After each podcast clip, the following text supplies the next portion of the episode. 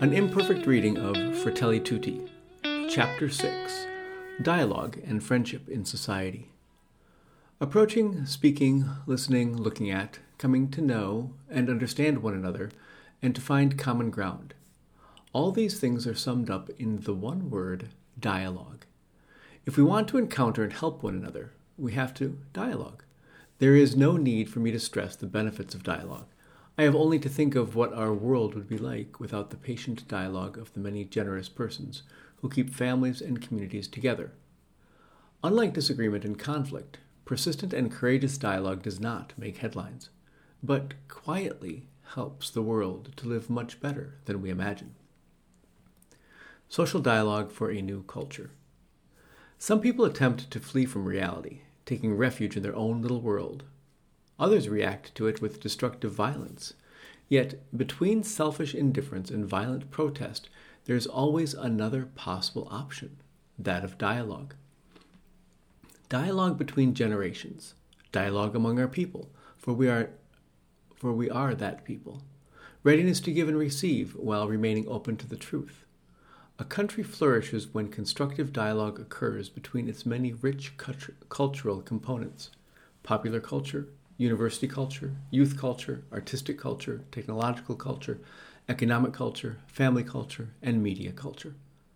Dialogue is often confused with something quite different the feverish exchange of opinions on social networks, frequently based on media information that is not always reliable.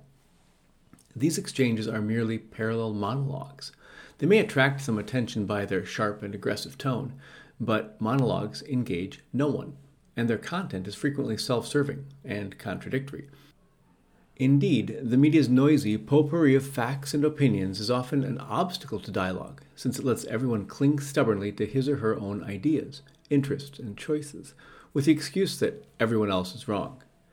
It becomes easier to discredit and insult opponents from the outset than to open a respectful dialogue aimed at achieving agreement on a deeper level.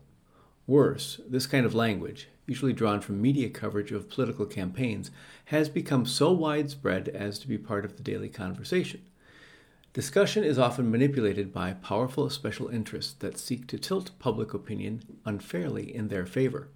This kind of manipulation can be exercised not only by governments, but also in economics, politics, communications, religion, and in other spheres. Attempts can be made to justify or excuse it when it tends to serve one's own economic or ideological interests, but sooner or later it turns against those very interests. Lack of dialogue means that in these individual sectors, people are concerned not for the common good, but for the benefits of power, or, at best, for ways to impose their own ideas.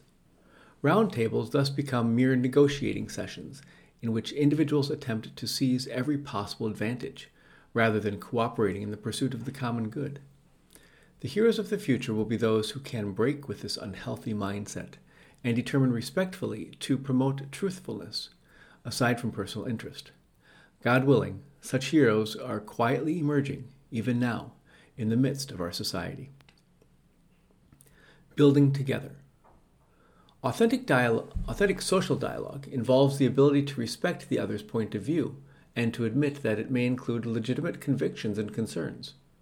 Based on their identity and experience, others have a contribution to make, and it is desirable that they should articulate their positions for the sake of a more fruitful public debate. When individuals or groups are consistent in their thinking, defend their values and convictions, and develop their arguments, this surely benefits society. Yet this can only occur to the extent that there is a genuine dialogue and openness to others.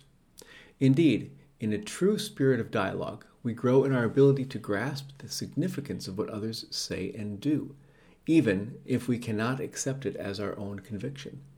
In this way, it becomes possible to be frank and open about our beliefs, while continuing to discuss, to seek points of contact, and above all, to work and struggle together. Public discussion, if it truly makes room for everyone else, for everyone, and does not manipulate or conceal information, is a constant stimulus to a better grasp of the truth, or at least to its more effective expression. It keeps different sectors from becoming complacent and self centered in their outlook and their limited concerns. Let us not forget that differences are creative.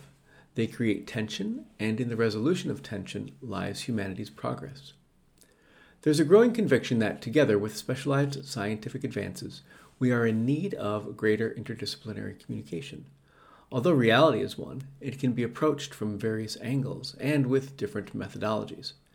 There's a risk that a s- single scientific advance will be seen as the only possible lens for viewing a particular aspect of life, society, and the world. Researchers who are expert in their own field, yet also familiar with the findings of other sciences and disciplines, are in a position to discern other aspects uh, of the object of their study and thus become open to a more comprehensive and integral knowledge of reality. In today's globalized world, the media can help us to feel closer to one another, creating a sense of the unity of the human family, which in turn can inspire solidarity and serious efforts to ensure a more dignified life for all. The media can help us greatly in this, especially nowadays, when the networks of human communication have made unprecedented advances. The Internet, in particular, offers immense possibilities for encounter and solidarity. This is something truly good, a gift from God. We need constantly to ensure that present day forms of communication are, in fact, guiding us to generous encounter with others, to honest pursuit of the whole truth, to service, to closeness of, to the underprivileged, and to the promotion of the common good. As the bishops of Australia have pointed out, we cannot accept a digital world designed to exploit our weaknesses and bring out the worst in people. The basis of consensus. The solution is not relativism. Under the guise of tolerance, relativism ultimately leaves the interpretation of moral values to those in power, to be defined as they see fit. In the absence of objective truths or sound principles other than the satisfaction of our own desires and immediate, immediate needs, we should not think that political efforts or the force of law will be sufficient. When the culture itself is corrupt and objective truth and universally valid principles are no longer upheld, then laws can only be seen as arbitrary impositions or obstacles to be avoided. Is it possible to be concerned for truth, to seek the truth that responds to life's deepest meaning? What is law without the conviction, born of age old reflection and great wisdom, that each human being is sacred and inviolable. If society is to have a future, it must respect the truth of our human dignity and submit to that truth. Murder is not wrong simply because it is socially unacceptable and punished by law, but because of a deeper conviction. This is a non negotiable truth attained by the use of reason and accepted in conscience. A society is noble and decent, not least for its support of of the pursuit of truth and its adherence to the most basic of truths. We need to learn how to unmask the various ways that the truth is manipulated, distorted, and concealed in public and private discourse. What we call truth is not only the reporting of facts and events, such as we find in the daily papers, it is primarily the search for the solid foundations sustaining our decisions and our laws. This calls for acknowledging that the human mind is capable of transcending immediate concerns and grasping certain truths that are unchanging, as true now as in the past. As it peers into human nature, reason discovers universal values derived from that same nature. Otherwise, it is not conceivable that those fundamental human rights which we now consider un- unassailable will be denied by those in power once they have gained the consensus of an apathetic or intimidated population, nor would a mere consensus between different nations, itself equally open to manipulation, suffice to protect them. We have ample evidence of the great good of which we are capable, yet we also have to acknowledge our inherent destructiveness. Is not the indifference and the heartless individualism into which we have fallen also a result of our sloth in pursuing higher values, values that tr- transcend our immediate needs? Relativism always brings the risk that some or other alleged truth will be imposed by the powerful or the clever. Yet, when it is a matter of the moral norms prohibiting intrinsic evil, there are no privileges or exceptions for anyone. It makes no difference whether one is the master of the world or the poorest of the poor on the face of the earth. Before the demands of morality, we are all absolutely equal. What is now happening and drawing us into a perverse and barren way of thinking is the reduction of ethics and politics to physics. Good and evil no longer exist in themselves. There is only a calculus of benefits and burdens. As a result of the displacement of moral reasoning, the law is no longer seen as reflecting a fundamental notion of justice, but as mirroring notions currently in vogue. Breakdown ensues. Everything is leveled down by a superficial bartered consensus. In the end, the law of the strongest prevails. Consensus and truth. In a pluralistic society, dialogue is the best way to realize what ought always to be affirmed and respected apart from any ephemeral consensus. Such dialogue needs to be enriched and illuminated by clear thinking, rational arguments, a variety of perspectives, and the contribution of different fields of knowledge and points of view.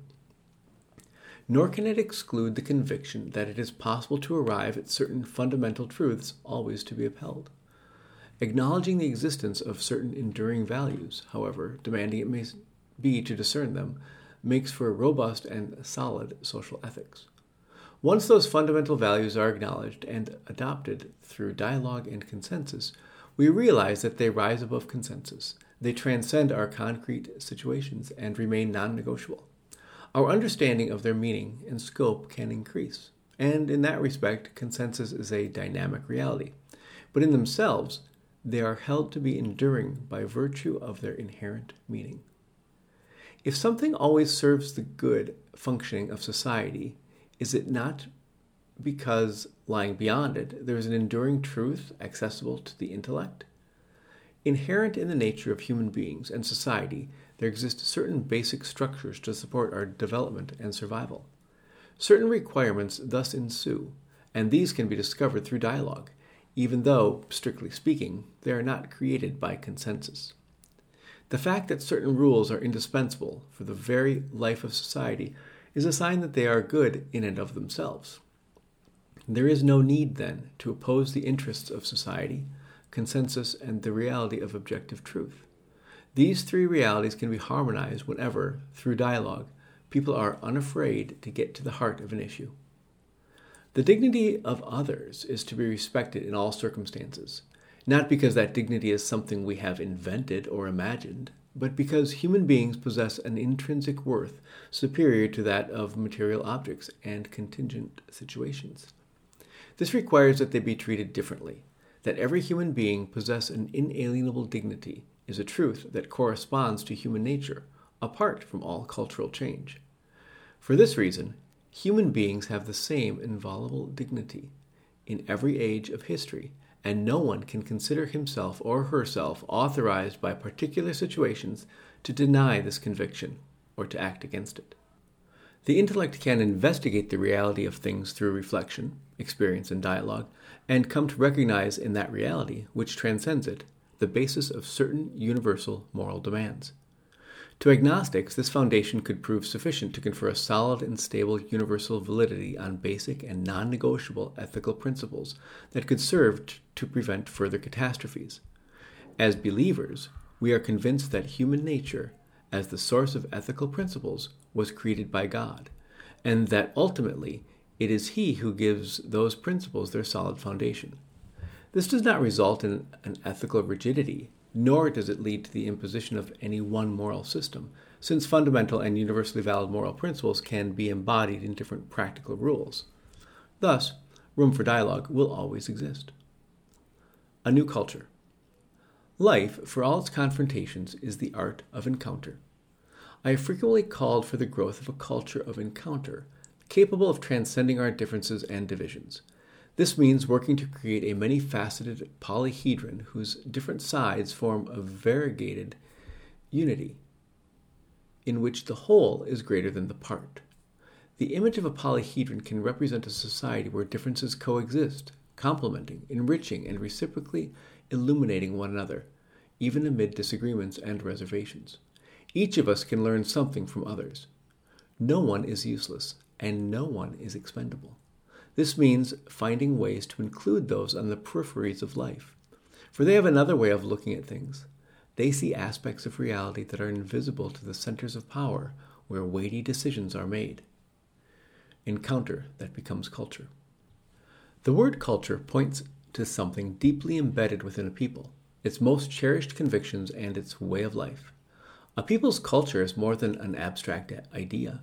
It has to do with their desires, their interests, and ultimately the way they live their lives. To speak of a culture of encounter means that we, as a people, should be passionate about meeting others, seeking points of contact, building bridges, planning a project that includes everyone.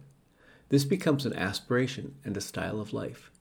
The subject of this culture is the people not simply one part of society that would pacify the rest with the help of professional and media resources. Social peace demands hard work, craftsmanship. It would be easier to keep freedoms and differences in check with cleverness and a few resources, but such a peace would be superficial and fragile, not the fruit of a culture of encounter that brings enduring stability. Integrating differences is a much more difficult and slow process, yet it is the guarantee of a genuine and lasting peace. That peace is not achieved by recourse only to those who are pure and untainted, since even people who can be considered questionable on account of their errors have something to offer, which must not be overlooked. Nor does it come from ignoring social demands or quelling disturbances, since it is not a consensus on paper or a transient peace for a contented minority. What is important is to create a process of encounter processes that build a people that can accept differences. Let us arm our children with the weapons of dialogue. Let us teach them to fight the good fight of the culture of encounter, the joy of acknowledging others. All this calls for the ability to recognize other people's right to be themselves and to be different. This recognition, as it, is, as it becomes a culture, makes possible the creation of a social covenant. Without it, subtle ways can be found to make others insignificant, irrelevant, of no value to society. While rejecting certain visible forms of violence, another more insidious kind of violence can take root. The violence of those who despise people who are different, especially when their demands, in any way, compromise their own particular interests. When one part of society exploits all that the world has to offer, acting as if the poor did not exist, there will eventually be consequences. Sooner or later, ignoring the existence and rights of others will erupt in some form of violence, often when least expected. Liberty, equality, and fraternity can remain lofty ideals unless they apply to everyone. Encounter cannot take place only between the holders of economic, political, or academic power. Genuine social encounter calls for a dialogue that engages the culture shared by the majority of the population it often happens that good ideas are not accepted by the poorer sectors of a society because they are presented in a cultural, cultural garb that is not their own and with which they cannot identify. A realistic and inclusive social covenant must also be a cultural covenant, one that respects and acknowledges the different worldviews, cultures, and lifestyles that coexist in society. Indigenous peoples, for example, are not opposed to progress, yet theirs is a different notion of progress, often more humanistic than the modern culture of developed peoples. Theirs is not a culture meant to benefit the powerful, those driven to create for themselves a kind of earthly paradise. Intolerance and lack of respect for indigenous popular cultures is a form of violence, grounded in a cold and judgmental way of viewing them. No authentic, profound, and enduring change is possible unless it starts from the different cultures, particular, particularly those of the poor. A cultural covenant eschews a monolithic understanding of the identity of a particular place. It entails respect for diversity by offering opportunities for advancement and social integration to all. Such a covenant also demands the realization that some things may have to be renounced for the common good.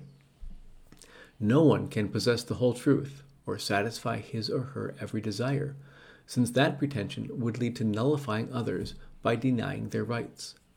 A false notion of tolerance has, has to give way to a dialogic realism on the part of men and women who remain faithful to their own principles, while recognizing that others also have the right to do likewise. This is the genuine acknowledgement of the other that is made possible by love alone. We have to stand in the place of others if we are to discover what is genuine, or at least understandable, in their motivations and concerns. Recovering kindness. Consumerist individualism has led to great injustice. Other persons come to be viewed simply as obstacles to our own serene existence. We end up treating them as annoyances, and we become increasingly aggressive. This is even more the case in times of crisis, catastrophe, and hardship, when we are tempted to think in terms of the old saying, every man for himself. Yet even then, we can choose to cultivate kindness. Those who do so become stars shining in the midst of darkness. St. Paul describes kindness as a fruit of the Holy Spirit. He uses the Greek word chrestotes, which describes an attitude that is gentle, pleasant, and supportive, not rude or coarse. Individuals who possess this quality will help make other people's lives more bearable, especially by sharing the weight of their problems, needs, and fears. This way of treating others can take different forms an act of kindness, a concern not to, be, not to offend by word or deed, a readiness to alleviate their burdens. It involves speaking words of comfort, strength, consolation, and encouragement, and not words that demean, sadden, anger, or, or show scorn.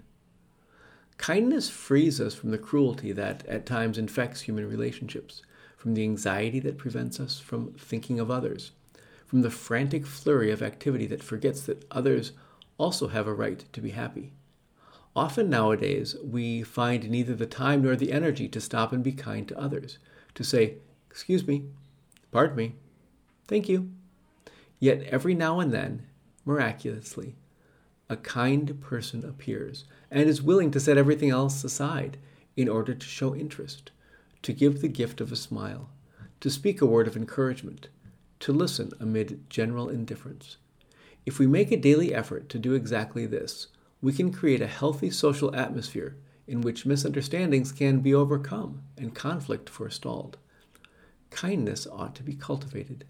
It is no superficial bourgeois virtue precisely because it entails esteem and respect for others. Once kindness becomes a culture within society, it transforms lifestyles, relationships, and the ways ideas are discussed and compared. Kindness facilitates the quest for consensus. It opens new paths where hostility and conflict would burn all bridges.